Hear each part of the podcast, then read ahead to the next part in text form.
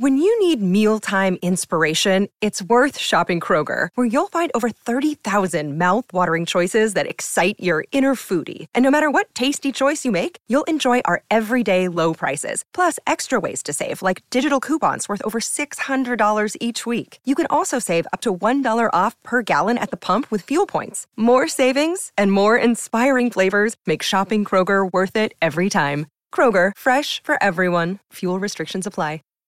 Save big on your Memorial Day barbecue, all in the Kroger app.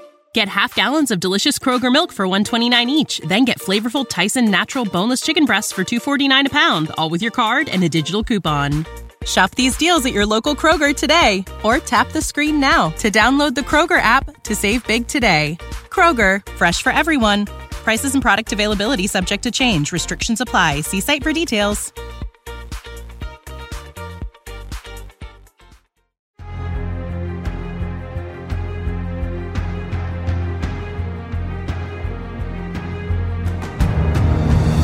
Hello, ladies and gentlemen, boys and girls. Welcome to Take the Black Live, the only show on the internet that dares to discuss things like, you know, dragons, Star Wars, space lasers, Game of Thrones, books, movies, TV, such things as this. I am Dan Selcke, editor of WinterIsComing.net, here with Mia Johnson of DorkSideOfTheForce.com. Mia, how are you? How has your last seven days of your life been? Oh my goodness, the last seven days. It's been pretty fun. I know we had a lot of stuff to talk about, which I've been really excited for, but hey, it's snowing. I'm almost, you know, it's almost time for the holidays, so I'm quite excited to wind down, you know, the end of this year. It is. And although as as as always it seems there's never a lack of stuff going on. You're right. There was a lot to talk about this week. At the end of last week, it's always the end of the week, which I find suspicious frankly because it's like what are you trying to hide? They dumped a ton of news, they being Disney, they being HBO, um, in a variety of mediums, and we're going to talk about a lot of it today. And I'm going to try Ooh. to get you guys' comments up there if you're watching. um, starting with some of the big stuff. So I believe it was literally Friday, um, which again is like the weird Friday afternoon news slot of death, um, but they still put this in here. Um, yeah. HBO announced, made it official, uh, several casting announcements for House of the Dragon, the HBO Game of Thrones prequel series set 100 plus years before the show. We talked about this before. We talked about um, there was a rumor that Matt Doctor Who Smith might be playing uh, Daemon Targaryen, but it wasn't mm-hmm. confirmed. And I mean, that inspired a lot of discussion. And it ends up long story short, it's happening. Matt Smith is Daemon Targaryen, who is a very pants, literally, because he's on a dragon. Take no prisoners, loves sex and violence, kind of um, wild child of a character. Mia. Yes. How do you find this? Uh, oh my gosh! Are, uh, uh, like, is this exciting you as a Doctor Who? fan? Because I know that you are a fan of. I think Matt Smith, like specifically, you are into his doctor. Yeah, Matt Smith and uh, David Tennant are like my top two. So it's exciting. I am kind of, I expressed this before. I was like, if they were to have like a, you know, quote unquote big name in this, I think mm-hmm. he's the guy for it. You know, he's not so huge that it might feel distracting or anything like that. I think he's quite perfect for the series. Now, as you were telling me about the character, I had some reservations because Matt Smith is a nice guy. He don't hurt nobody. well, so what's he, up with the he, character?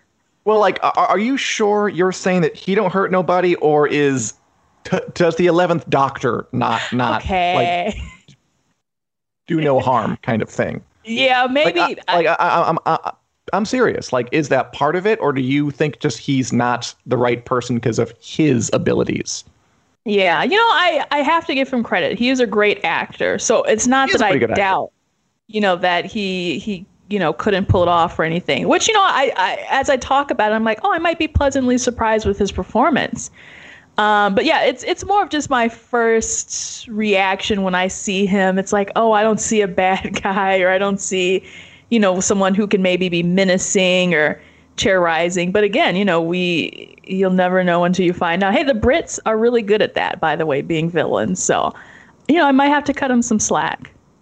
That's true. I mean, I think he's a talented actor. I mean, I, have seen him in the uh, Doctor Who. Obviously, he was good as kind of a lower grade uh, asshole on The Crown. Again, he played um, the king consort, Prince, uh, whatever his name is. I want to say Philip, um, and he was a jerk. Now there is like a level above when you go from like being a jerk to your wife and your kids a bit to being a guy who like goes around stabbing folks from the dragon back mm-hmm. and stuff.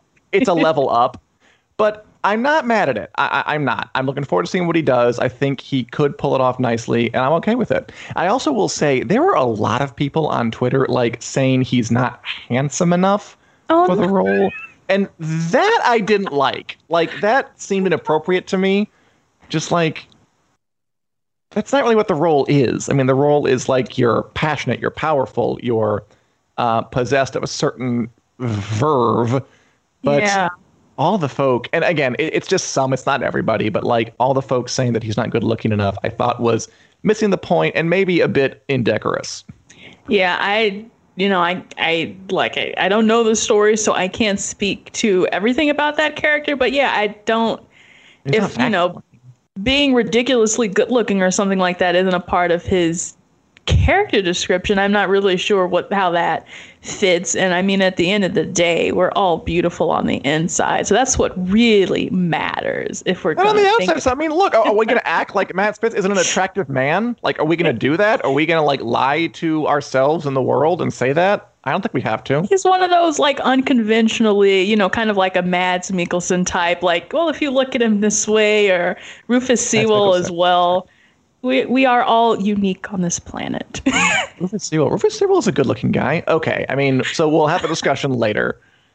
Matt Mikkelsen, yeah, he's a little creepy looking, but see, no, I'm doing it. Like, I get it. I, I get the instinct to kind of go at, at, at, the looks and talk about it, but I, I, do think there's more to the role than that. I'm looking forward That's to it. That's besides the point.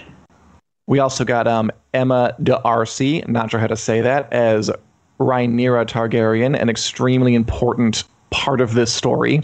So I don't know much about her at all, Emma D'Arcy. Apparently, she's hmm. been in some like EastEnder, uh, other stuff. She's younger. This is the Targaryen princess who is kind of on one side of the Dance of the Dragons, the war that's going to rage throughout this whole show. Daemon Matt is her uncle. They're in a relationship. Of course, they are. It's a Targaryen thing. That'll be a good time.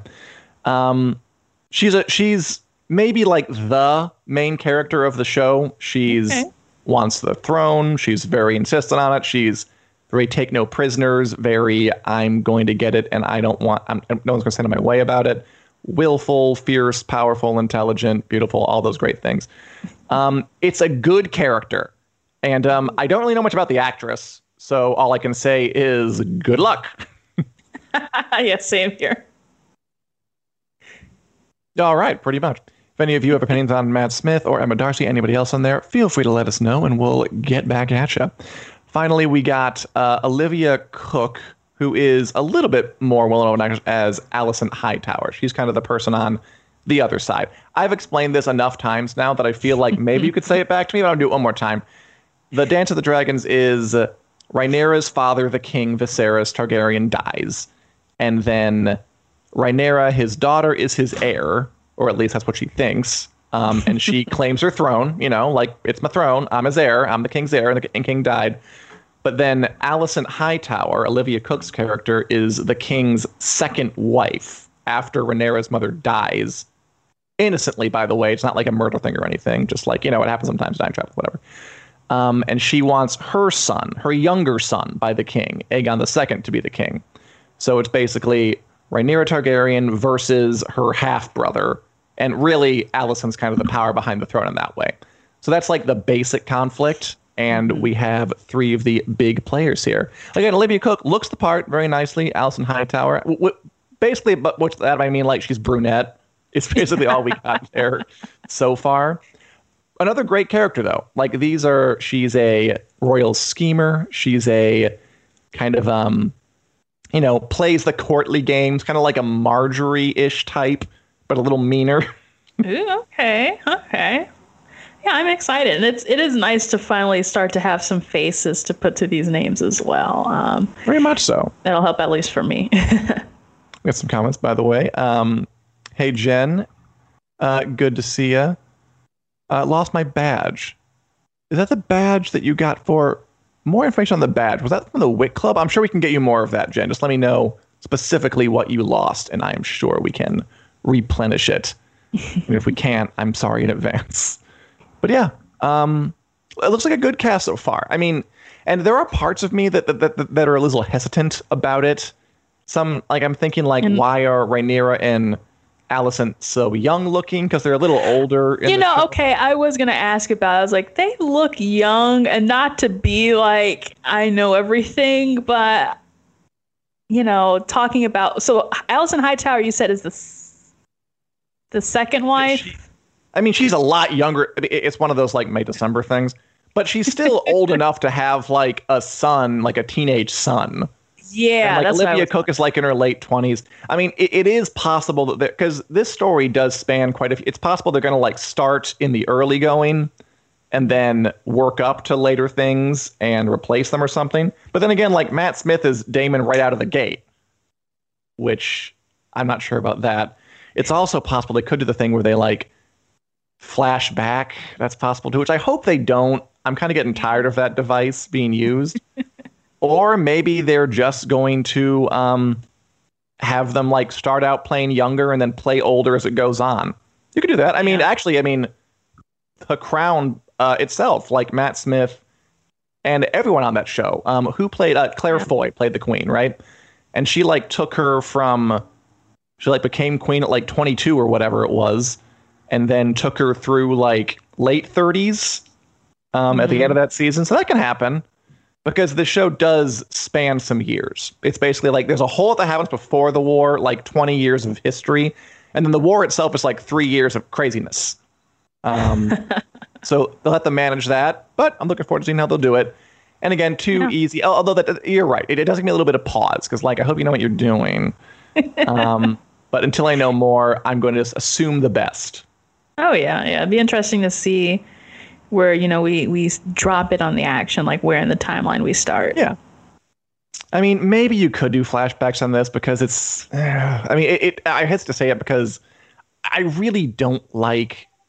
There's been a lot of shows recently, like The Witcher and The Stand. We'll talk about a little later, where they do the thing where like they start in the middle and like flashback, and I'm like, please don't do that. Mm. I just don't like the story. But I mean, there are some times when that's okay because like it's the action is all here, but there's stuff that happened back here that you do have to like get familiar with to understand it. But you don't need to like start there because it would be really boring for like a full season. so yeah. it's not completely easy, but it's fine. By the way, hello, Ianifa. Good to meet you. Um, you got any opinions on any of the casting? Let us know. I'll also mention it's interesting that uh, the director lineup, how many years does the story span? Well, the the war itself is I think three years, and then there's like events that set it up going back like at least like twenty or so. Like mm-hmm. the kind of you know Alicent and Rhaenyra, they don't just like there's a long buildup of them kind of growing to dislike each other and having okay. this kind of great enmity that explodes into war. You have like relationships that Rhaenyra is in, like Criston Cole, the Lord Commander of the Kingsguard, she's with for a while, and she dumps him, and then what might be the reason he switched to the other side and fights for Alicent. It's a whole thing. There are there's and there's like and King Viserys has a reign, like he reigns as king for a while, and he's like kind of a, a weakish kind of a more a friendlier guy, but then the people who see him are more uh, fiery. So there is a lot of backstory, and I'm not sure where they'll start it or how far back they'll go, but you, you, they're going to need to explain something. I liked oh, yeah. Game of Thrones' policy though of basically no flashbacks ever. I really did like that a lot.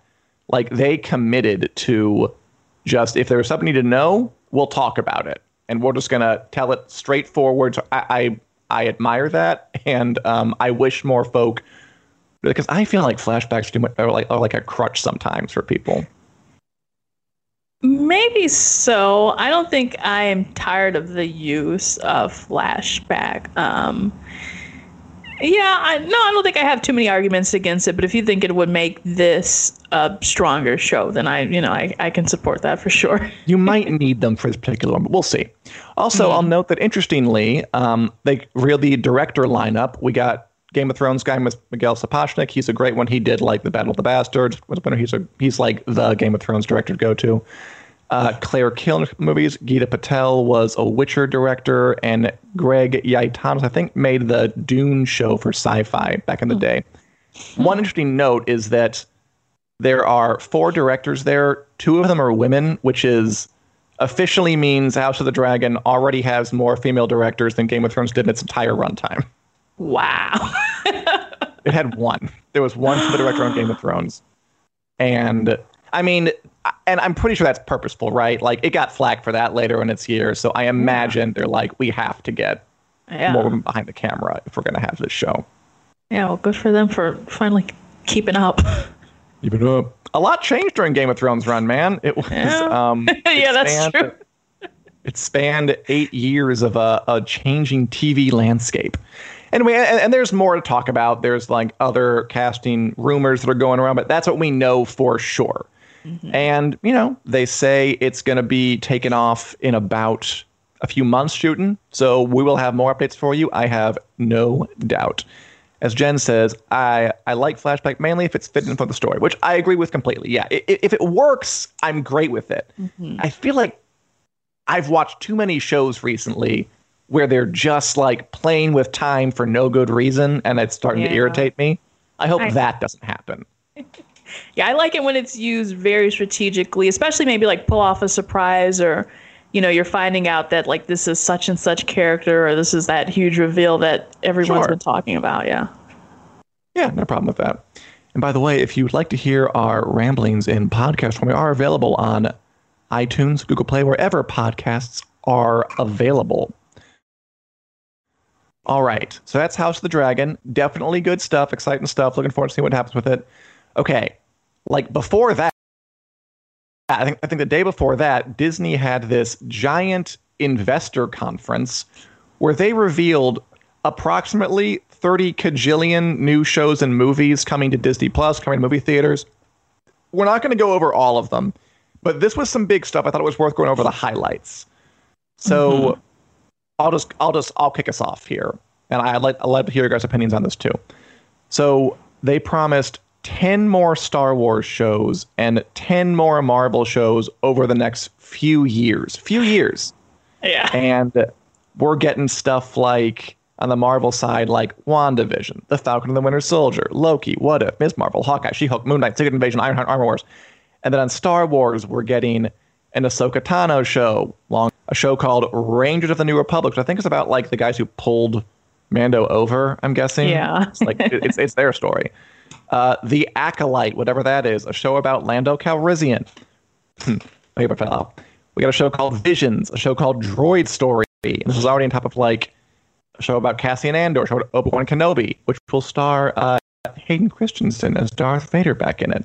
We got The Bad Batch, and of course, more of The Mandalorian. Patty Jenkins is making a Rogue Squadron movie about flying, shoot, shoot, shoot, and Taika Waititi's doing something too. Mia, this was a lot of news. Did anything stand out to you from this Yeah. avalanche of content? Yeah. Why don't we get on that Hayden Christensen news first? Because I thought that was That's- really big. yeah, that's pretty interesting. By the yeah. way, some So comments I just didn't. Uh, oh, yes. sorry. Go ahead. All right, yeah. So this series is um is an interesting series. So it takes place 10 years um gosh, after episode 3. So this is kind of like after after he has his, you know, the battle dual fates on Mustafar and Anakin goes up in flames and he's Darth Vader now. So it's kind of like we we're in between, you know, episode three and four and seeing, you know, how the empire has grown in 10 years. So that should be really interesting because we haven't seen Hayden Christensen as like Darth Vader. Uh, you know, there was the end scene in episode three, and then they do have, you know, a little bit of Clone Wars or I think Rebels, but that's not really Hayden Christensen. It's not his voice.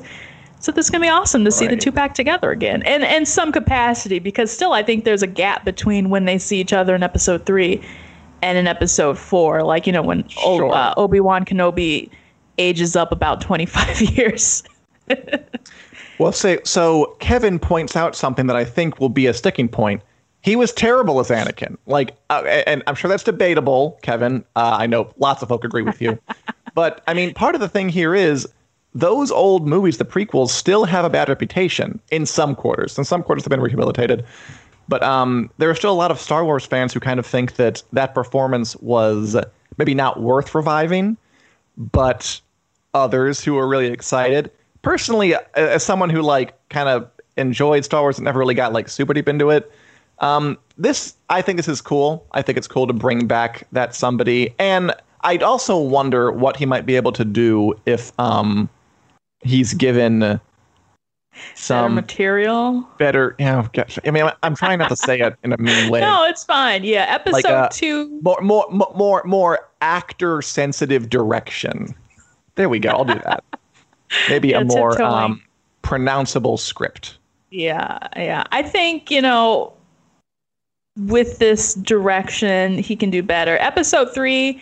I didn't have a problem with him. Episode two, I think, was kind of awkward. The script was awkward. The scenes were awkward. So I think I really hope in some way that this will de- be a redemption for him. So I'm really excited for that. Um, uh, uh, yeah, looking forward to it. By the way, are we joined by a guest? Can't. Um, not currently. We have a guest lined up. Sorry. Um, anywho, we'll yeah, I mean, this also this also tells you just how committed they are to expanding the Star Wars universe into this like a real universe. Yeah. Like that's 10 programs, not counting movies that are coming. Yeah. And it, it was only like just over a year and a half ago there were zero Star Wars shows in existence. And then a few years there will be double digits. I mean, I, I, I, I guess the, the obvious question here is is this overkill or is this giving the people what they want? Do we want a Lando yeah. show and an Obi Wan show and a Cass Andor show and the Acolyte set hundred years before yeah. and um, a droid story where C3PO is getting into misadventures and so on and so forth? Or are we like, please stop? Like we would this once every once in a while is good enough?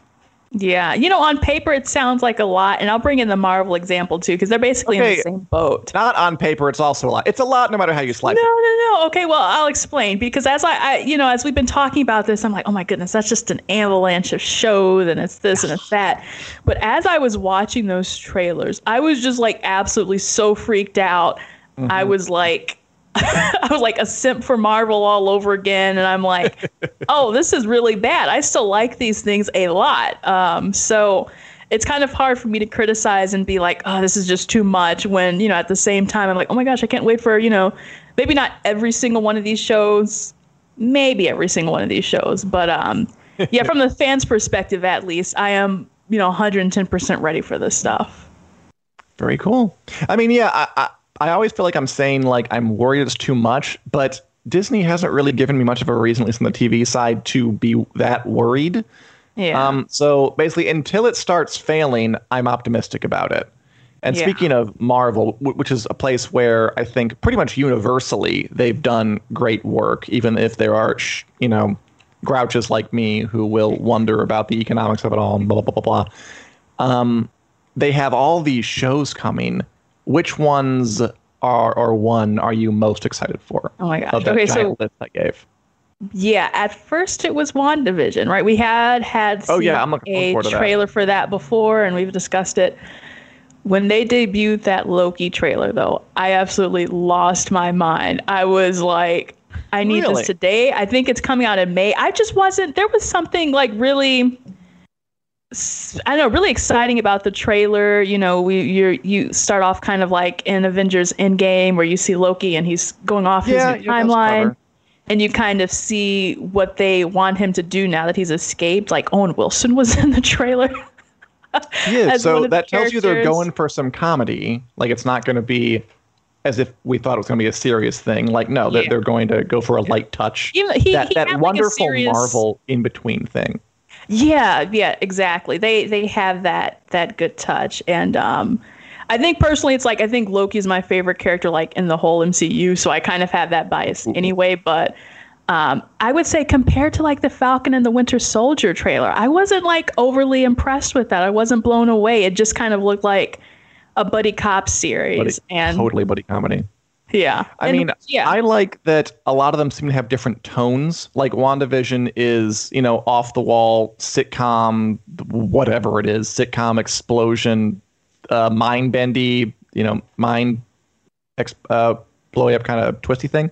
And then Falcon the Winter Soldier is like a 70s era parallax view spy thriller buddy cop comedy.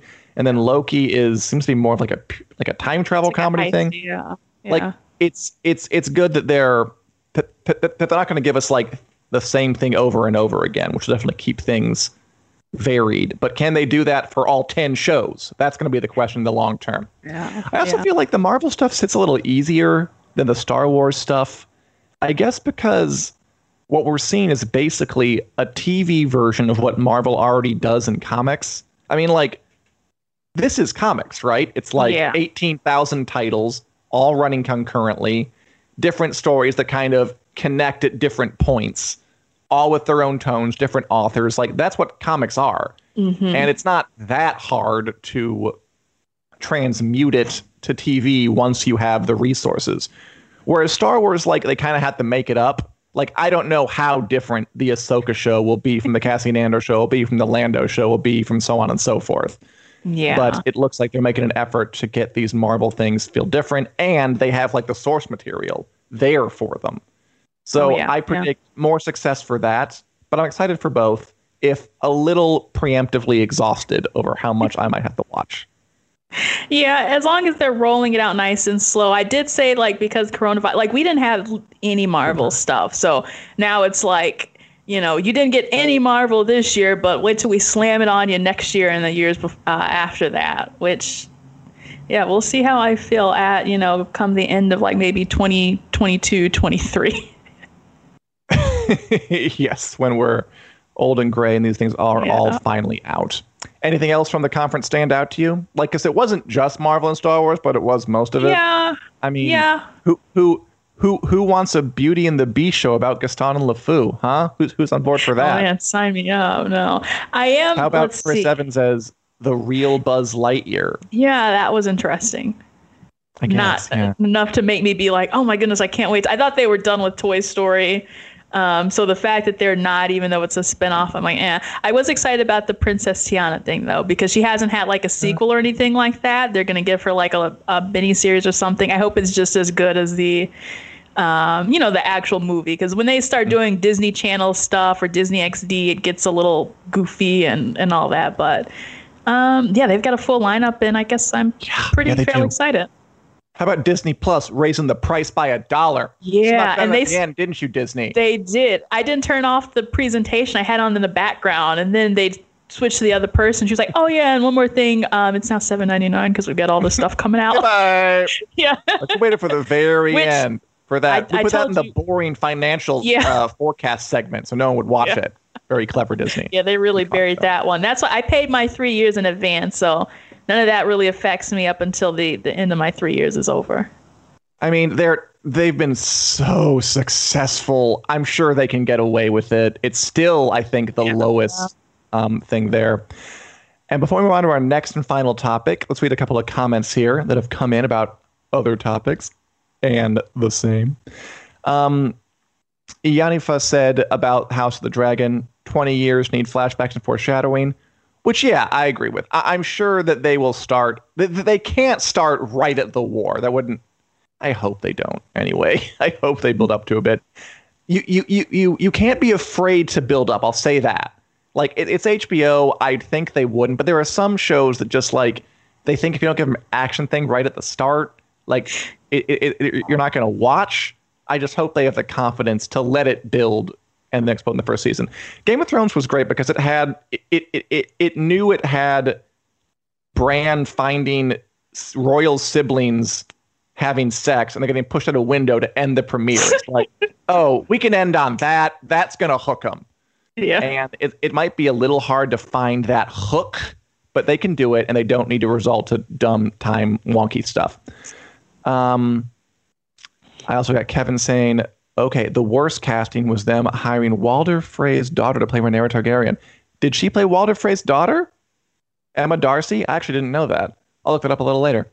And finally, a comment right into our next topic. Jen says, I cannot wait to see this new stand. I seen the series and read the big thick book. Someone else has read the big thick book is Natalie Zamora, who is going to join us talk about The Stand, coming tomorrow to CBS All Access, an adaptation of Stephen King's iconic 1978 book about a plague that wipes out over 99% of the population, which feels awfully trenchant right about now. Natalie, you and I have watched um, the first four episodes. I, th- I, think they gave us. So I'll just. Uh, by the way, Natalie, um, who are you and what do you do here at Fansided? hey everyone, my name is Natalie Zamora, and I'm the managing editor for the entertainment division of Fansided. So I'm excited to be here. And yes, I did. I watched the first three episodes, not the fourth one yet. Um, and I will say, I think I want to like it more than I do so far. I'm very much with you. I yeah. I know where you're coming from. Okay, first, I want I want to bring up an obvious observation. Yeah.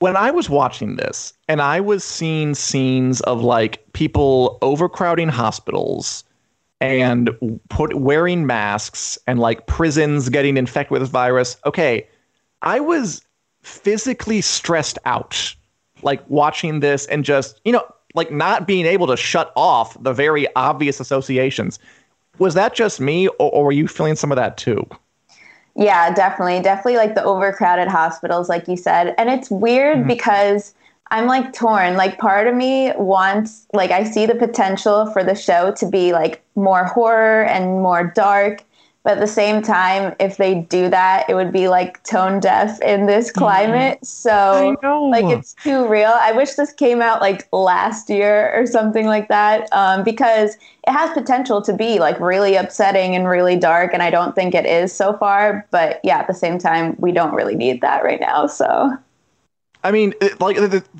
there was part of me that was like, maybe they shouldn't show this right now just because, I mean, and I didn't know that, that I was going to feel that way. I mean, we've all been watching the news. We've all been like, we've all lived 2020 and just, I wasn't, I, I didn't realize how directly that would tap into my being uncomfortable, but it definitely did.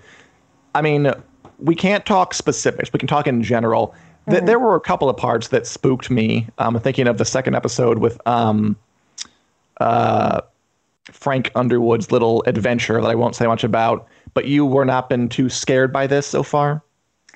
Not so far, but I'm definitely not someone who scares easily. So that might just be me. Um, I think that it has like some spooky undertones with, you know, yeah.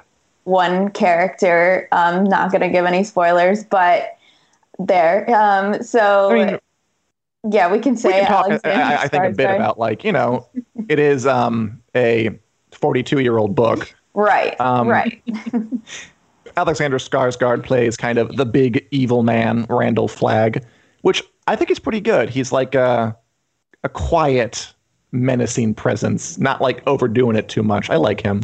Yeah, he kind of reminds me of Eric Northman in True Blood, like the same kind of like he's like supposed to be like sexy and like drawing you in, but he's also like kind of evil. Um, I think Randall Flagg is way more evil, but I get the same vibe.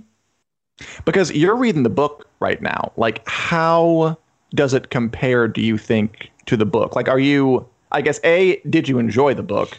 And B, is the series kind of um, living up to what you read? So I'm about 500 pages into the book right now, which has taken me weeks. Yeah, it's taken me weeks. And I will tell you, the first episode went past where I am like right in the beginning because they changed like the way the timeline is. Um, I think that's like it's like the biggest the biggest change I'd noticed from the book to the show is that the sh- the book is just like totally linear, like it goes in order, but then the show is mostly flashbacks.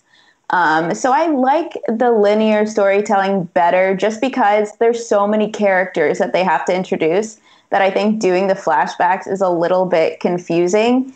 And the way that it starts, like the stakes are not that high because yes. they're like the people are okay. I'm not trying not to spoil it, but like the stakes aren't as high because you're not going with them throughout the journey um, to start with. You just see it through flashbacks. So yeah, like you know, kind of who's gonna survive the journey yeah. and who's not because like they start. I mean, I was telling you this. This thing it starts in the middle of the story, kind of, and then goes back. Yeah. Um, mm. and I, I agree with you. I like the second I found that out, I was like, why? like, why would you do this? Like, this has one of Stephen King's kind of best starts to a book. I think he's done, and, and he's written a lot of books. Mm-hmm. Um, and it's it's just it's a strong beginning. Like, we're all gonna die, which again has the other problem of, but now we have to watch this yeah. now. I guess the show is kind of it's just not a good show for the time for the show to be coming out, no matter what it is. But I, I, I, do wish I I, I I I think better for my immersion and my enjoyment. I, I wish they had just done it straightforward. Like I watched, I went back and watched like the opening to the '94 version oh. with Gary Sinise and Molly Ringwald. Um, and the opening is so good. It like it has the soldier like mm-hmm. who spreads the disease, like running into his like kind of on the base home, grabbing his wife and kids, and we gotta go, we gotta go, we gotta go. And then like driving off, and then you just go inside the base and everyone's dead. And it's like, oh, I immediately get it. Something bad yeah. happened. He's trying to get away. But here it's like they start way in the middle. They're already kind of in their mm-hmm. little civilizational uh, enclave. And then like the guy like drop the guy trying to get away like drives a car into a light pole at one point. And i'm like is that supposed to be the guy? Is that him? Is he the one trying to get away? Yeah i just didn't see the point. Like the showrunner was saying like oh i did it because you know what? This show isn't really about a pandemic. It's about good and evil. I'm like dude it's about a pandemic okay? I'm sorry. I, I know you wish it wasn't but yeah trying to make up for the fact yeah, I don't know. I mean, the, the thing is, though, like, it's such a good story, and they have a handful of really great actors. Like, so far, there have been a few really great performances. So I think it's going to be tough to completely screw it up. I don't think it's going to end up being super bad or anything like that. Like, I would still recommend the episodes I've watched, but it had way more potential, at least so far. I think we have to pause to read some comments, by the way, because they're going disappearing. Oh, no. Yeah, they're flying. Jen, Jen is very much into Alexander Skarsgård as Randall Flagg, and in general, I'm getting, which is great. Um, Stand was his best book, says Kevin Cryan. Jen says, Moon spells run. Yes, it does indeed. Moon spells most everything when you get to that guy. And I agree with you, by the way. I, I like a lot of the actors, and, and I, I am into it. Like in four episodes, yeah. In, I want to see what happens next. Like the first episode was kind of like a bit of a eh, to me, but the second one had me, and I really did like. Um, I don't know his name, but the mean prison guard from Orange Is the New Black as um, Nick Andros's companion, open disabled companion. He was very uh, kind of likable and the show is starting to ramp up by episode four. I want to watch more, but I, I agree with you. It does. I just don't get the the decision to do it this way. It seems like you're kind of cutting yourself off at the knees. Yeah.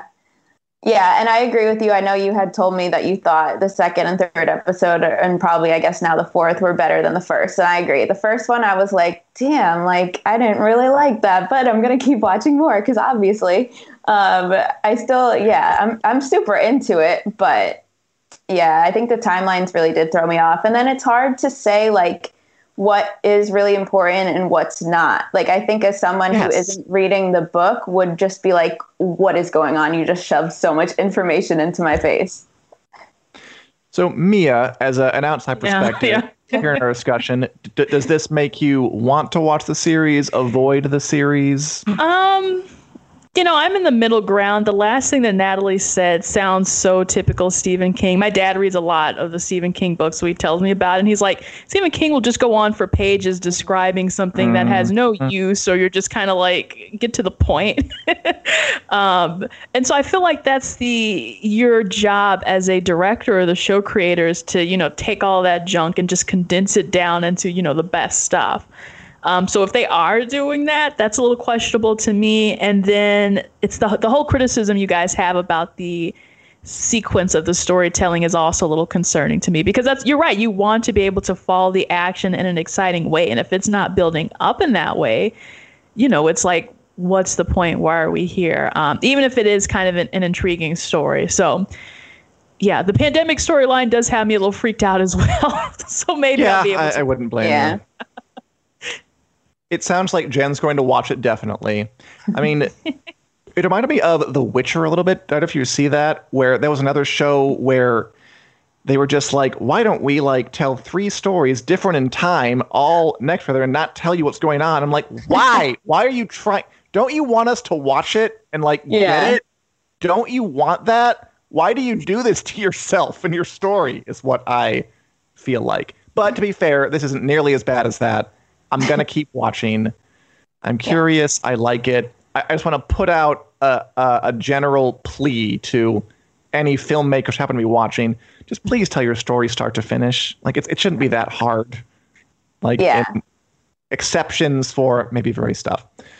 Um, and, and as I've just been informed, the first episode written directed by Josh Boone, who directed the the New Mutants. Mutants, Good for you, Josh Boone. I still like you, even if you are trying to hurt my brain with time right, Natalie, any other thoughts on The Stand before it premieres tomorrow on CBS All Access? Definitely check it out. Uh, like I said, the story and the acting is worth checking out. So I still good. recommend it. Yeah, I do too. I am liking it. I just like to complain more. Yeah. And uh, finally, me and Natalie both, you both watched the last episode of The Mandalorian, uh, The Believer, right? Yeah, that's what it was called. yeah. Um, starring Bill Burr as comic relief. makes Mia, me feel what do you yeah that's right Yeah, we finally It saw was the guy another- uh, Mando with his helmet off for a long period of time. Oh, And yeah. apparently Yes. he gets under there and trims his mustache. That's right, with his, you know, Mando tweezers. But yeah, this was an exciting episode because they always kind of take you to someplace different. You're going to do something exciting. This one, when it was building up, I was kind of like, all right, where are we going with this? I liked uh, Bill Burr's character, Mayfield, because he was really did too. great in the season one, like, prisoner episode. Um, and so bringing him back, you know, I was thinking about this. I was like, I feel like we kind of almost had that episode where you can talk things through, or at least Mayfield was trying to get Mando to talk things things through. Like, what do you believe in? Why are you doing this? What are your motives? It was. It was like a brick wall, though. Yeah. It was like, like a talkative. It, it- I mean, that's a, it's just a great um, classic TV pairing. Like pair a motor mouth with someone who never talks at all. Yeah. You can't go wrong, and they did not go wrong. Yeah, I think yeah, it made Mando question, you know, everything he knows, and I was like, this is really like this. In this series, he's seen two Mandalorians take their helmets off and kind of Cobb Vanth until he found out that that was a whole sham. But you know, his whole world is being turned upside down. The Empire is still running rampant and stuff like that. And Baby Yoda's missing, or Grogu, or you know, uh, some people yelled in the Facebook comments uh, a couple weeks ago because I still said Baby Yoda, and then some other people were like, "But it just the episode just aired, and we don't want to spoil it." And I was like, "I'm just gonna stay out of this." It's hard to shake a nickname once you have it, but um, we'll, we'll, we'll see if they can manage. Um, how about you, Natalie? What did you think of this one? Yeah. I really liked it. I thought I'm so sad that it's almost over, but I thought, yeah, it was really interesting just to see um, his inner struggle, Mandalorian's inner, inner struggle, and you know, yeah, he was called out, just basically like, why are you doing this? And you'll break the rules if it's convenient for you, or if it's whatever, if it's to save Grogu.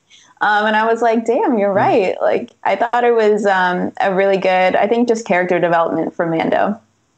Yeah, definitely. I mean, it, it, it's interesting that I mean the, the innovation of the show was to have a character where you never saw his face at all, and like I'm sure there are a lot of people who would say, or like producers who would say, like, how will we know what he's feeling? Like we we we can't have that. We'll never get to know him. And they've done a really good job of having him go through growth, even though we literally never see the things that we humans are like designed to look at to know how you're feeling which is pretty impressive. I think they have had him go on uh, go on a journey, and I liked that scene where they were sitting down with um uh You know, like the, the big commander or whatever guy, he was. who by the way played the Night King on Game of Thrones. Um, Oh, Right? his name was really familiar. he kind of gave them his opinion on, well, the ends justify the means, the empire's for the good, everything for the greater good. And it was very creepy, and I kind of got why Bill Burr shot him.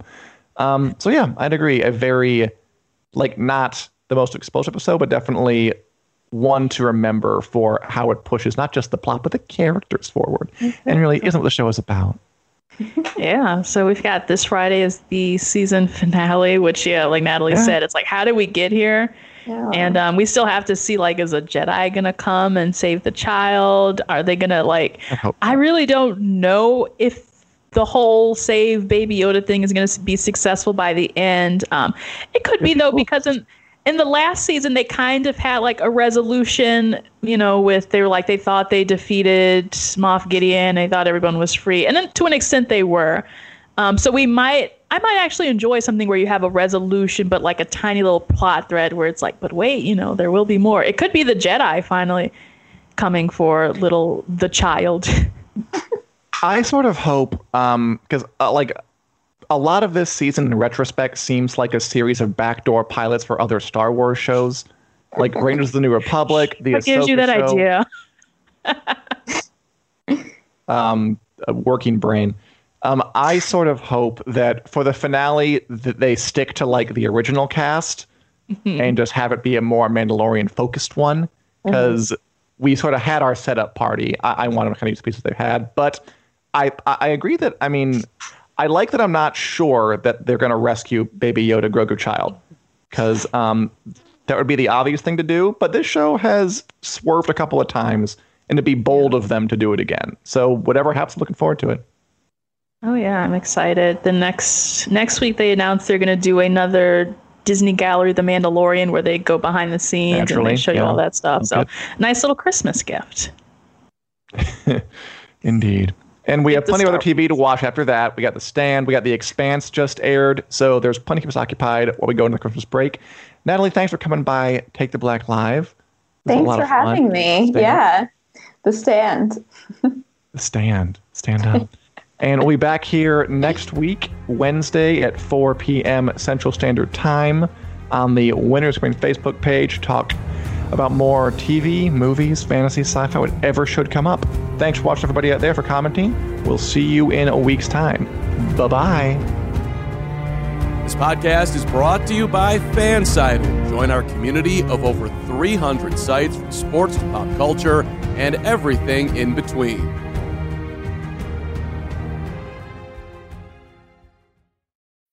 When you need mealtime inspiration, it's worth shopping Kroger, where you'll find over 30,000 mouthwatering choices that excite your inner foodie. And no matter what tasty choice you make, you'll enjoy our everyday low prices, plus extra ways to save, like digital coupons worth over $600 each week. You can also save up to $1 off per gallon at the pump with fuel points. More savings and more inspiring flavors make shopping Kroger worth it every time. Kroger, fresh for everyone. Fuel restrictions apply. Save big on your Memorial Day barbecue, all in the Kroger app. Get half gallons of delicious Kroger milk for 129 each, then get flavorful Tyson natural boneless chicken breasts for 249 a pound, all with your card and a digital coupon. Shop these deals at your local Kroger today or tap the screen now to download the Kroger app to save big today. Kroger, fresh for everyone. Prices and product availability subject to change. Restrictions apply. See site for details.